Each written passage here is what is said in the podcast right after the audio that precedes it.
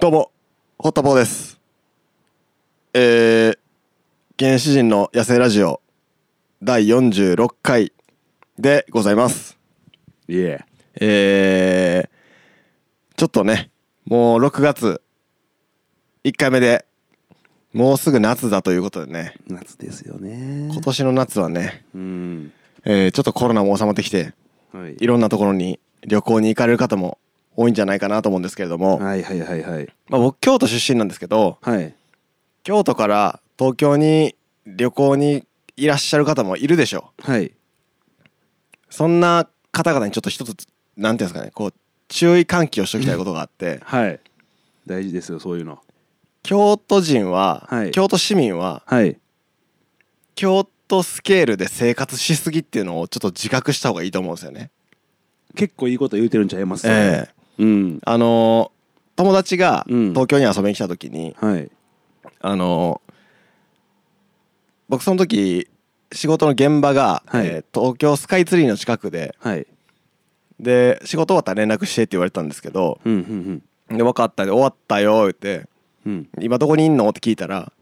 東中野って言ってて、はい、であそうなんやって、はい、でお前どこにいんのって聞かれて、はい俺今スカイツリーの近くやでって言ったら、はい、あじゃあ近いな20分ぐらいかって言われて、はい、いやもっと時間かかるじゃないですか。かかりますよ。全然かかりますね。全然かかりますよ。ね、はい、それでちょっとかかんねんけどなと思ったっていうのがあって、はい、でこの間、はい、妹が東京遊びに来て、はい、ホテルを、はい東京タワーの近くに取ったらしいんですよ、うんうん、でそこまでどうやって行ったんって聞いたら、はい東京駅から歩いて行ったっつって、うん、まあまあめっちゃ遠かったって言って、うん、全然思ってたより遠かったって言ってて、うん、京都人ってなんか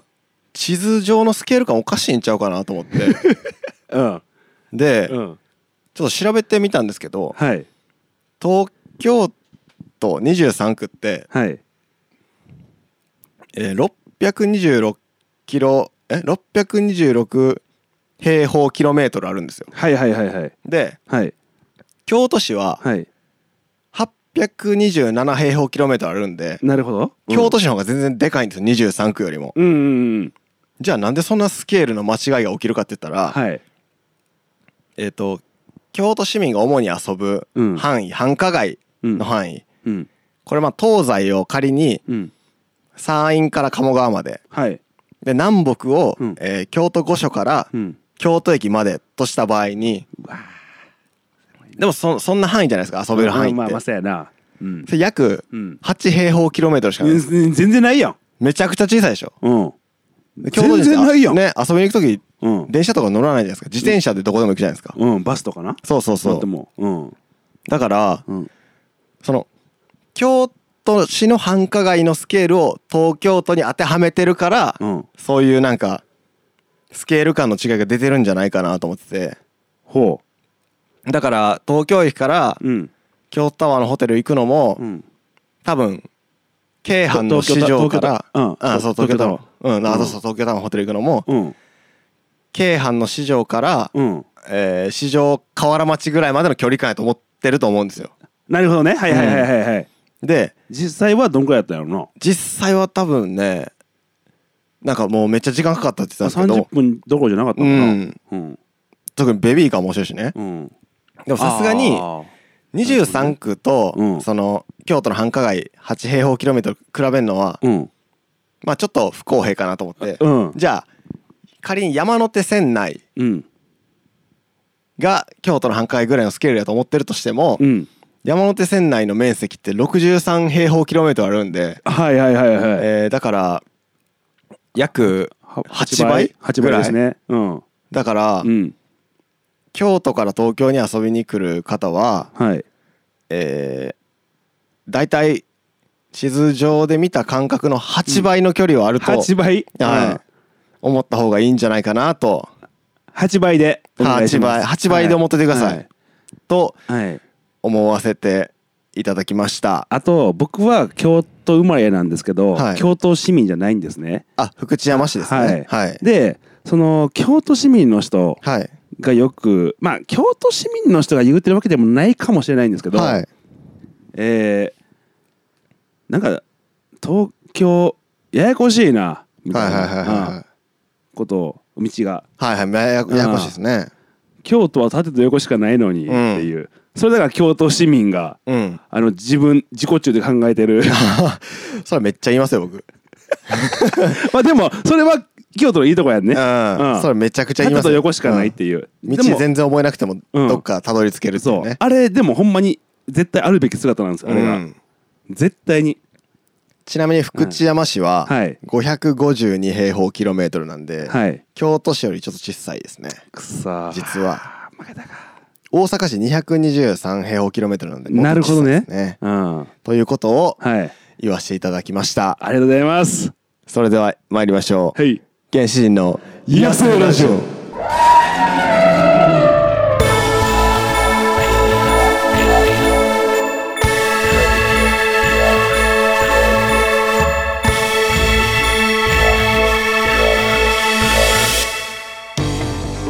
はい、改めまして原始人のホットポーです。カリスマジュニアです。この原始人の野生ラジオでは原始人に関する様々な情報や雑談を配信していきたいと思いますので、ぜひとも番組のフォロー、そして各種 SNS のフォローをよろしくお願いします。今回上海は、はい、会ったことない親戚のおじさんの敵を打つためにお休みということになっておりまして、はい、僕と純也の2人でやります。めちゃめちゃアホやん。無事を祈っておきましょう。はい。まあ最近の主な話題としてはレコーディングに行ってましたね。行ってました。僕と上海2人で。先々週ぐらい？そうですね。うん、先々週ぐらいか、うん。行ってきまして、はい、まあこれが楽しくもあり、うん、なんかこうまあ辛くはなかったけど。はい、いろいろ大変でもありみたいな。まあそうでしょう。そのレコーディングなんてそんな。まず2人ともそんなやったことないんで、うん、ドラムのレコーディングなんて。うん、準備に1時間見てて。まあでもその1時間かかってるやろなってぐらいの、うん、なんかその作りやで、写真で僕は見ただけなんですけど。そうそうそう。うん、やっぱちゃんとドラムにマイクつけて、うん、全部なんか確認してとか、はい、どれぐらいの音量で撮ってとかやってると。うん、1時間なんてもう全然かかって、うんうん、結構滞りなくやったのにもかかわらずやっぱ1時間ぐらいかかって。あ、やっぱかかるんやね。そうそうそう。いやそれだって僕なんかはそんな知識全くないから、うん、何も言えへんのですけど、うん、やっぱ1時間かかるんですね。かかったな、うん、で、うん、まあとりあえずセッティングできたから、はい、1回叩いてみるって言って、うん、でちょっと軽くやってみて、うん、で一回試して録音したんですけど、うん、それで、う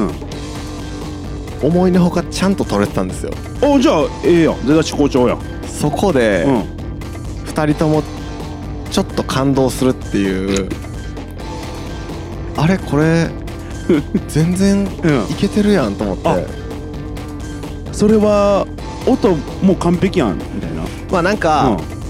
多分プロがやったらもっとやりようあるんやろなとかは言いながらやってたんやけど、うん、でも西田って初めてこの DIY でレコーディングして、うん、そうで、うん、全部そのキックはキック、スネアはスネアとかマルチでマイク立ててやって、すごいな。こんだけ撮れてたら結構いいんじゃないと思って、うん、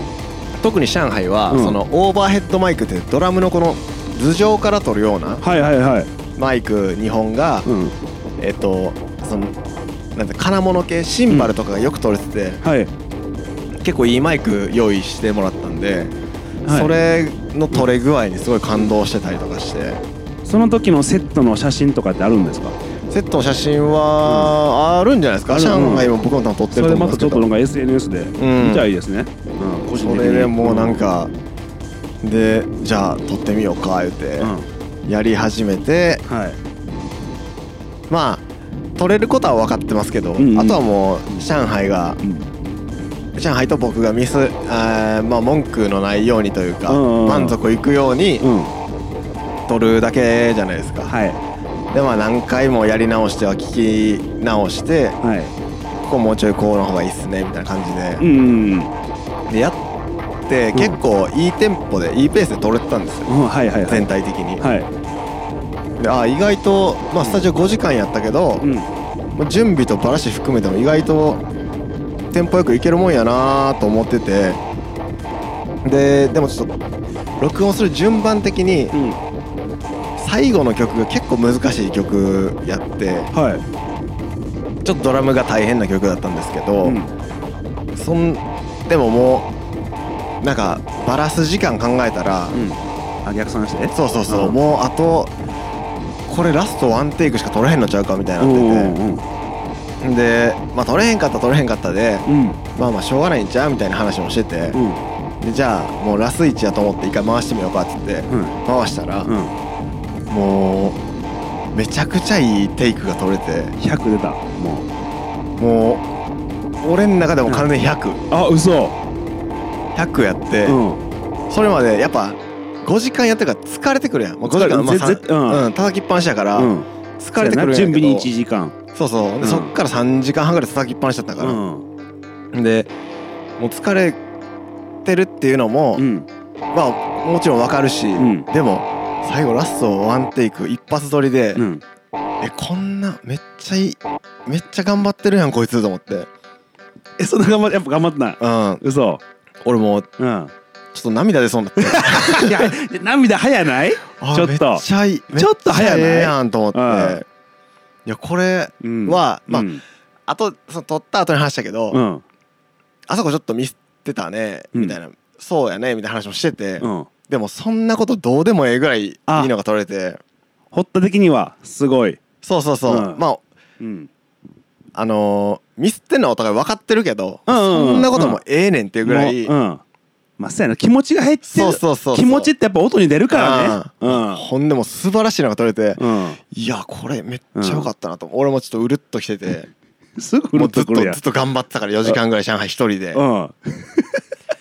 ようやるわと思って、で、まあ、終わって、じゃあちょっと片付けようかって言って、片付け始めたら、準備より片付けの方が全然早く終わって、結局時間30分以上余ってそうあ、そうなんや、ほんで、ほんま4時半9時半やったんやけど、もう片付け終わったし、やることないからもう出るかいで出ようかって出てで飲みに行ったんちゃう、飲みに行きました。飲みに行ったか、やっぱ飲みに行ったんか、日高屋で、もう1杯目のビールがね、あれはしみる、それはしみそうやな、なんかいろんなもんが相まって2人で、俺、久しぶりになんかお店に飲みに行ったんやけど、ビールもレモンサワーもめちゃめちゃ飲んだ、もう大満足でしたよ。うわ、そのミックス作業を今徐々にやり始めてるんですけどね、すごいな、それを言ったら原始人は、まあ、ホッタポーのおかげで全部 DIY でできるってことですよね。そうだからそれこそいいですよね、なんかバンドで合宿できる施設みたいなのあるやんか、これレコーディング合宿みたいなのやってもいいかなと思って、全然ありちゃいます。だからこのミックスが終わったら、まあ、次歌取らなあかんやん、次純也出番やから、そうやな、まあ、それはさすがになんか3人でやれればいいかなと思って、そうやな、やるか。じゃあどうなんやろ、この夏、もう最短でこの夏できればいいかな、そうやな。ミックスも一応なんか3人でみんなで聴きながらできるようにしようと思ってるんやけど、マジですごいな、だからその辺もまずちょっと歌取りに行ったらその話も、そうですね、日高屋で打ち上げしましょう、やりましょうか、それは僕たちの日高屋でね。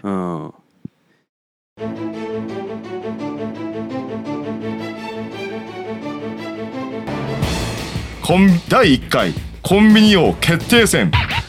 回熾烈な戦いがねお前だけやってた、繰り広げられば彼手から実は7チキものすごい美味しいから、7チキと、ジャストタイムポイント1点、ジャストタイムバトルフェイズ新規タイム終了。さっきファミリーマートでじゃあ次のバトルフェイズ、ホッタポーの噛みすぎちゃう、さっきから言わなかったけど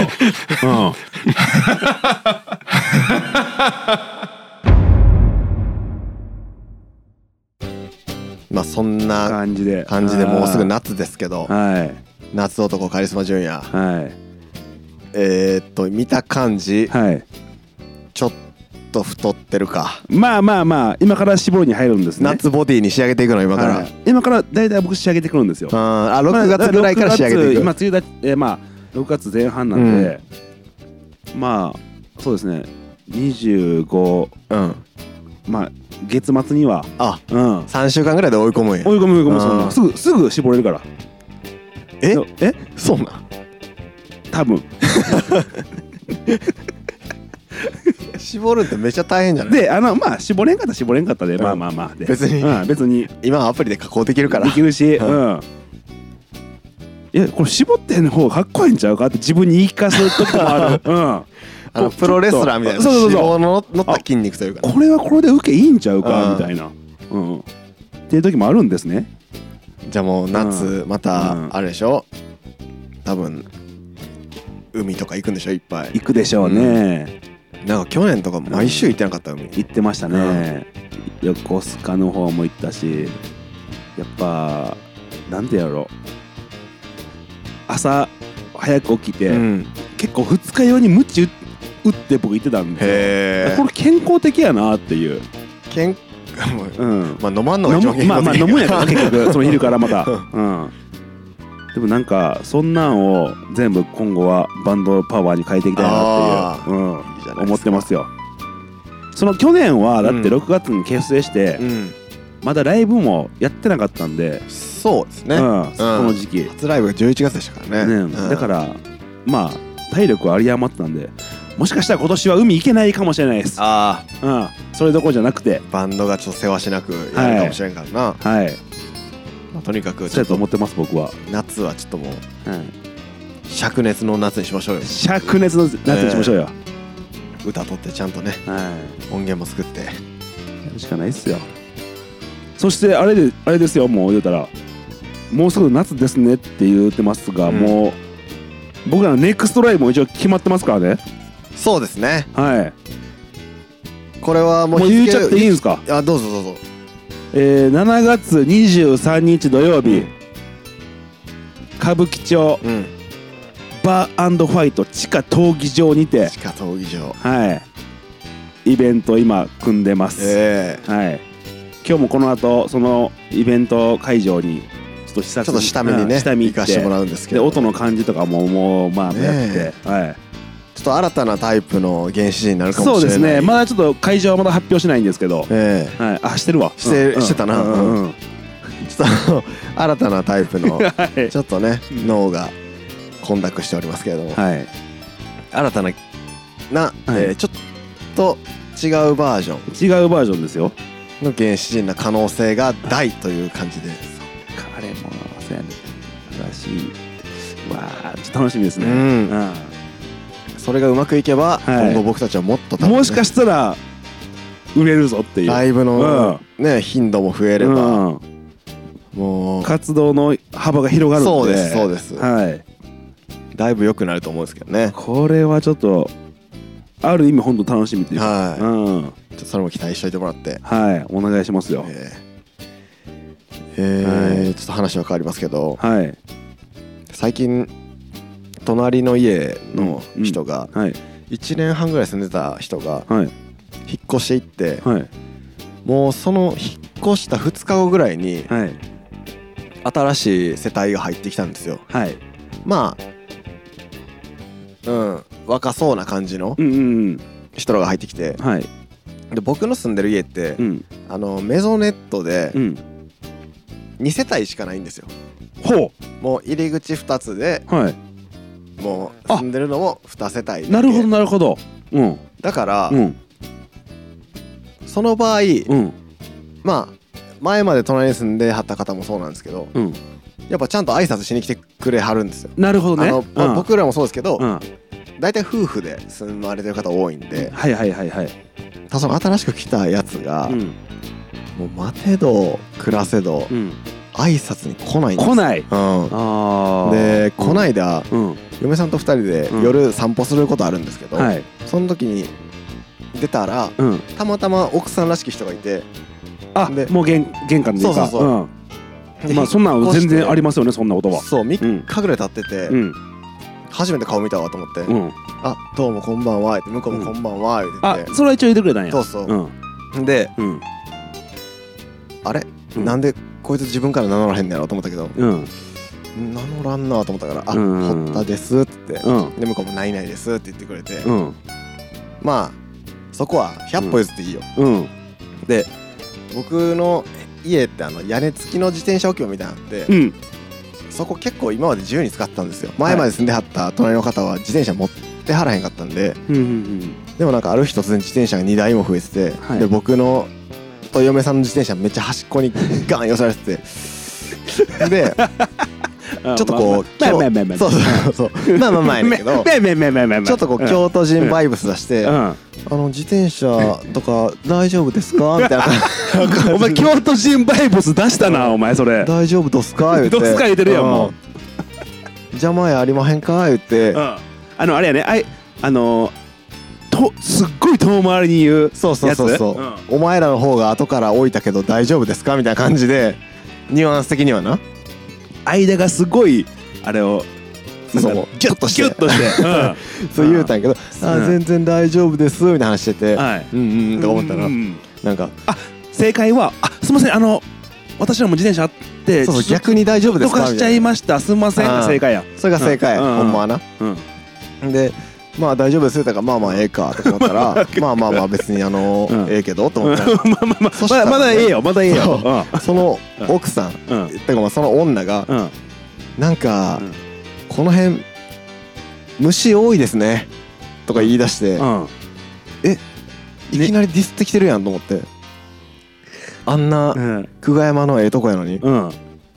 え、虫多いって何、お前じゃあ何、それは前は虫が全然おらんかったとこに住んでたんと思って、ま、悪気はないと信じたいよね。そう、でも、うん、初対面でする会話かね、しかも先住民がいるのに、そうやね、虫多いっすねとか言ってて、だいぶミスったね。そうそう、うん、ほんで、うん、俺ももう、うん、何言うていいか分からん、うん、まあ2日目ぐらいからなんかね、すごいダンゴムシができたんすよねとか言ってそれも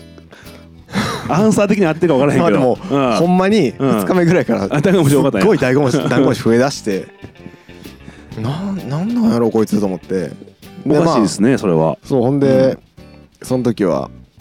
もうほな まあ、またまたみたいな感じで、うん、その後嫁さんと2人で散歩しながら、それ散歩のすごいいいネタになってるやん、うん、すっごい、うん、ディスりまくってましたからね。ディスり、しかもおもろなってくれやん、もうそんなディスりみたいな、うん、え、なんでそのまま八王子まで行ってまいそうやん散歩そんな歩けへんけどなんであいつら今あれ俺から名乗ったよなみたいな感じでいやでもおもろいネタ提供してくれてありがとうでええんちゃう、もうしかもなんかな、うん、駐車場あるんやけど、うん、なんかベンツのステーションワゴンみたいなの乗ってんねんか、うん、いやベンツのステーションワゴン乗ってるようなやつが、うん、こんな久我山、久我山って言ったらもう、うん、まあ群れっていう三鷹市なんですけど、うん、最寄りが久我山なだけで、うん、こんなしょうもないとこ住んでるぐらいやから、うん、これ大した金持ってないんちゃうか、あ、じゃあ三重張っちゃった感じ、そう、三重だけでこれ持ってるんちゃうかと思って、うん、多分旦那もおじいやでこれと思って、あ、そうか、旦那はまだ会ってないの、そうやね、でも普通な、そう、うん、それを、そうだから、うん、純也って引っ越し、東京引っ越してきた時とか、うん、大阪、まあ、京都もそうやん、引っ越してきたやんか、うん、あれ隣近所に挨拶した出会ったらそれぐらいじゃあ、うん、わざわざせえへん、わざわざはせえへんだってされたこともないし今まで、引っ越してきた時に、あ、じゃあうん、されたこともないし他の人が来た時とかも、うん、なるほどね、うん、それは堀田の方が特殊やん、だってもう同じ家に2人で2世帯、ああまあそうやな、うんうん、同じ建物に2世帯しかいないっていう状況もあるけど、うん、そこにそういうとこに住んだことないから、あ、でも俺大阪の時も、うん、普通のアパートやったけど、うん、その1フロアに10世帯、ああでもやったらいいんちゃう、したあ、もうやった方がいいんちゃう絶対、隣も下も上も、うん、絶対にやった方がいいんちゃう、うん、ただ俺まあ金髪やん、あ、まあ怖がられるやん多分、まあ確かにな、うん、だからそういうのもあるからやらへんっていうのが本音ですね。だから僕も今住んでるマンションが、うん、6人住んでんねんけど、やっぱ自分からやっぱ言いにくいもんな、なんかその、うん、明らかに迷惑してくれへんもん。ああまあ確かにな、うん、でも逆に金髪やからこそ、うん、ちゃんと挨拶しといたら、うん、ね、振れ幅的になんか好感度にならへん。でも1回目無視してるわけやで、もう手遅れや。まあまあもう手遅れやな、うんうん、2回目うっすってなんかやるかな。でもやってみようかな、なんかこれもこれいい機会やし、ちょっと次引っ越した時はな、うん、もしかしたらちゃんと挨拶した方がいいかもって。そうやな、まあするに越したことないんちゃう。そうそうそう、うん、いやほんまに、うん、夫婦2人で引っ越してきて、うん、挨拶せえへん、うん、どっちも常識ないんちゃうかと思ってちょっと僕は不安ですよ原始人は、はい、なんと、はい、来週ですかね、はい、6月あ今週か6月11日から、はい、YouTube を、はい、月金で更新していきたいという気持ちがあります。ついにやっちゃうの、はい、いける気持ちがある。気持ちがあります。やるとは言うてへんやん。じゃあやるとは言ってないです、うん、気持ちがでも更新していきたいという気持ちを強く持ってますということだけは、はい、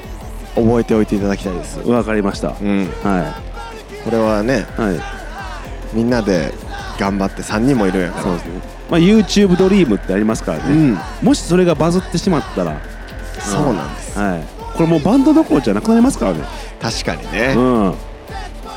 そういうことなんですよ、うんうん、巨万の富をね、うん、形成できる可能性もあるんでそうそうそうそうそう、何が入るか分かんないですから、ね、はい、でそれに当たりまして、はい、なんかどういう動画を作ればいいのかっていうのがちょっとあって、うん、僕はまあ多分ちょっとこうアニメーションとかにすると思うんですけど。ああなるほどね、うんうん、あとはまあ曲の制作の風景だとか。それは多分、うん、めっちゃいいと思う、うん、なんか僕はそういう方向でいければいいかなと思ってるんですけど。で多分今日ちょっといないですけど上海は、はい、なんかそのなんですか、自分の思ってることとかを多分インターネットの、うん、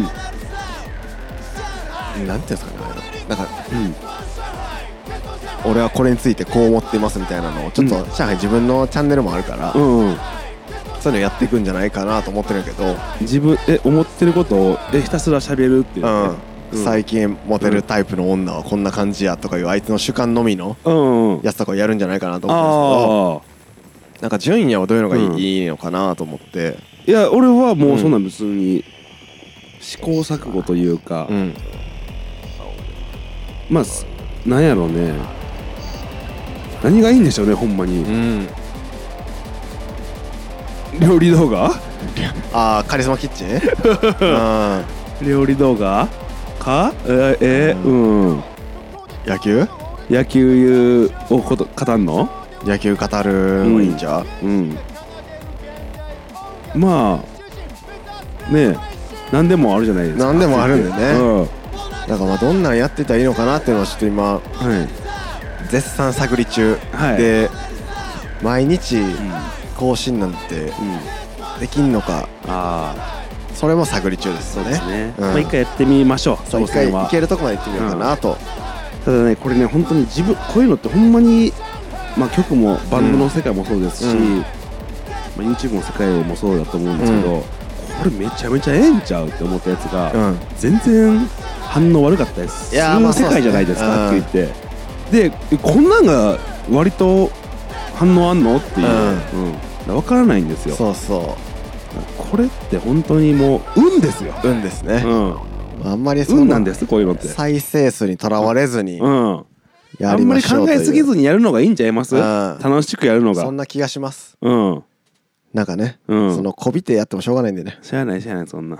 うん、なるべくいらんことは考えずにやっていきたいと思いますけれどもね。はい、ということで、うん、原始人の野生ラジオいかがでしたでしょうか。楽しい面白いと思ったら番組のフォロー、そして Twitter、Instagram、YouTube のフォローもお願いします。お願いします。で、原始人の野生ラジオではお便りを募集してます。 Twitter か Instagram の DM からラジオネームを添えてお送りください。皆さん、ライブオファーだったり、原始人の野生ラジオこんなことした方がいいんじゃないのっていうそんなメッセージとかいろいろ連絡待ってます。次回の配信日は6月13日月曜日となってます。毎週月曜日正午頃に配信してますので、次回もぜひ聞いてください。お願いします。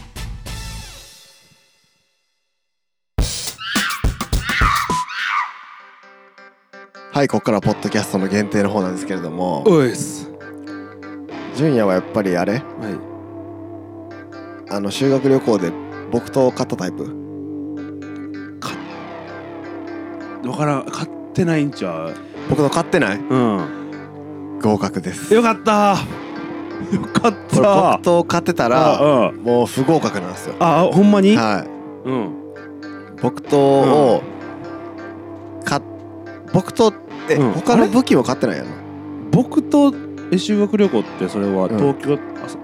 まあどこ行ってもなんか土産屋に僕と売ってたりするやんか。売ってるか。うん。そうやな。シンプルに。うん。邪魔やろっていう。そう。うん。邪魔やし、何に使うか分からへん。僕とって。うん。使わへん。あんなん絶対使わへん。うん。まあでも僕とね、買ってないやつはいっぱいいるんですけど。はい。まあでも買ったやつも同じぐらいいっぱいいるんですけど。はい。なんか僕が中学の時の修学旅行で長崎やったんですけど、なんか僕とは買うやつおらんやろみたいに言ってたんですけど。みんな、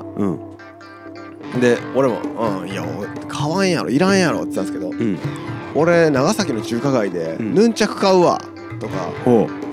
俺トンファー買うわとか、俺サンセツコン買うわとか言って、みんな一様に武器買いに行こうとしたんですけど、武器買うね、修学旅行で武器買うやつは、そのどういう目的なんかなっていう、まあそれに関してはでもやっぱ売ってる店にも問題あるんちゃいます？まあ、確かにね、恨んでええやんそんなもん、でもトンファーとサンセツコンはいくら探してもなかったけどね。さすがにヌンチャクはあったけど、ヌンチャクあれやな、横浜中華街とかにもあったわ、そういや、ヌンチャクはなんか分かるやん、サンセツコンって別に、トンファーもそうやけど、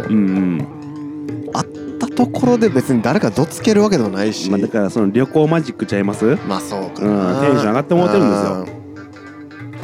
なんか修学旅行でこんな武器買いましたみたいなやつあったらちょっと聞いてみたいけどな。それ今の子に聞きたいね。これ上海今、おらんけどあいつ、なんか武器買ってそうな気がする。買いそうな顔してるよなあいつ。なんか買いそうな顔してるあいつは。そう、上海って、まあ調子乗りやんか、だから、なんかまあ、武器じゃないにしてもなんか鉄下駄とか、なんかなんやろ、でも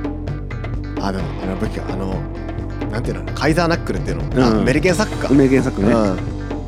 俺これ蹴って、なんか中学時代の精神的に幼い頃の上海を想像しても、買いそうやもんあいつ。買いそうやね。でまあそれなりに受けてきたんちゃいますだからすごいなあ言うて。そう、でも上海人の顔グーで殴ったことないって言ってるから、だから結局その武器を使ったこと多分ないんや。そうやな、確かに何のために勝ったんって話だな、その武器だから。まあでも実際僕と買ってたやつって、これ家帰ってどうする。ほんで別にヤンキーとかは僕と買わへんやん別に、まあそうやね、こいつらにこれ家持って帰ってどうするんやろうなと思って、素振りすんのかな、ほんまにと思ったんですけど。実家って広いやん言うたら、だから置く場所があったりとかして、意外となんやろそんな邪魔にならんかったりするんかな。木刀があってもそういう木刀を買ってきてもなんかいや捨てられちゃう。さすがに木刀は捨てられちゃう。捨てられるか。でもあれ普通に捨てられへんな、多分30センチ以上あるから。でも木刀なんか高いやろしかも。でもどうなの、まあ、2400円とかじゃん、特に京都やから俺、出身が、なんか普通に繁華街のお店とか入ったら、お土産物でなんか木刀とか売ったりするやんか、これ買って帰るやついるんやろうなと思って、実際に京都歩いたら、多分僕と勝ったであろうなんか長い紙袋みたいなのを下げて歩いてる中学生いるからお前それ持って帰ってどうすんのとこっから何泊するか知らんけど、うん、ずっと邪魔やでと邪魔やで、うん、でももう分からへんからもうテンション上がったもんで、うん、ちょっと侍感出していってるけど、うん、だったらちゃんとしたジュラルミン糖とか買ってほしいけどね。重たい10万ぐらいするやつね。ああ重たいやつ、うん、ガチのやつ持ってける金額決まってるやろうけどね。うんまあ買えへんもん3000円でもまあ高いと思うけどな、うん、まあ受ける思ったんちゃう。いやそういうガチちゃう、うん、ガチでちょっと剣の道極めようとしてた可能性はあるよやっぱり。そうそれやったら別に修学旅行の時に買わんでお前私生活で買えやつない、うん、言ってもだってまあ中学生ぐらいまでは、うん、長い棒とか持つとテンション上がるやんやっぱり、うんまあいや中学生ぐらいまでっていうのはちょっと生きったかな、うん、今でもテンション上がるわ、うん、長い棒も長い棒、うんうん、よくなんか仕事柄その、うん、小道具とか触らせてもらう時あるから、うんうん、その槍とか、はいはいはいはい、そのジュラルミン糖とか、うん、ちゃんと重たくて、うん、持ったらやっぱテンション上がるもんな、ね、構えたりするもんな、ね構えるだけ構えるどころか、うんうんうん、写真撮ってもらっていいとか言って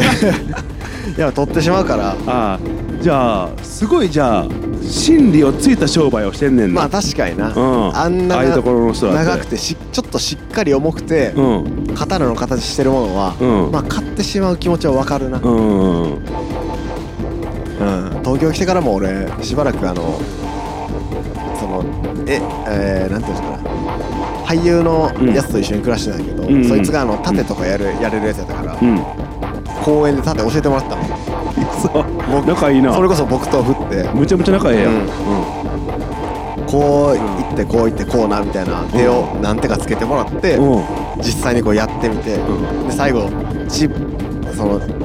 歯についた血を払う動作とかもちゃんと教えてもらって、うん、で最後納刀って刀しまう時の動作も教えてもらって、あすげえかっこいいと思って。いつ使うのそれ。これがだから使う時はないんですよ、うん、ないんかやっぱ、うん、だから俺あの時、うんうん、自分の稽古より僕と買おうかなと思ったんですけど、うん、まあもう27、28の時ですよ、うん、本当に買わなくてよかったですよね。よかったんちゃうそれ。20代後半の僕とはもう気の迷いじゃ済まされへんからね。あじゃあ YouTube それあげようや。じゃあ僕と買って、うん、僕と買うところから始めてでこの技をこう説明してるこれこうなんですまあこう空竹割りみたいな、うんうん、やつやって、うん、僕とチャンネル原始人の、うん、今でも、うん、東京タワーとか言って売ってんのかな。いやあんま見えへんよ。なんかでもありそうやけどね、まあ、最悪 Amazon で買ってへんじゃん、うん、Amazon で僕とか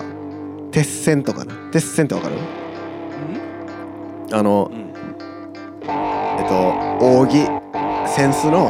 骨の部分が全部鉄でできてるやつ、うん、それでなんか不届き物をバチンとか縛いたりするんやけど、うん、鉄線とかもなんか通販で売ってたりすんねんか、うん、売ってそうやんな、うん、あれ誰が買うんやろうと思って見てたんやけど、買うやつおるんでしょうね、うん、買うやつおるからあえて売ってないのしな。あとは実手とかな、うん、実手とかもあ、でも俺が一番なんかうずまさんに武器詳しいな。いやなんか売ってるやんいや俺うずまさん映画村でバイトしたからそうそうそう、うん、木刀とか、うん、実手とか打ってて、うん、でも俺が一番欲しかったのは、うん、やっぱ印籠かな。印籠、うんうん、水戸黄門の、うん、あれはちょっと欲しいと思いましたね。あ、うん、でもまあなるべく無駄にお金を使うのはよした方がいいと思いました。うん、ということで、はい、上海、はい、元気にしてるか。原始人。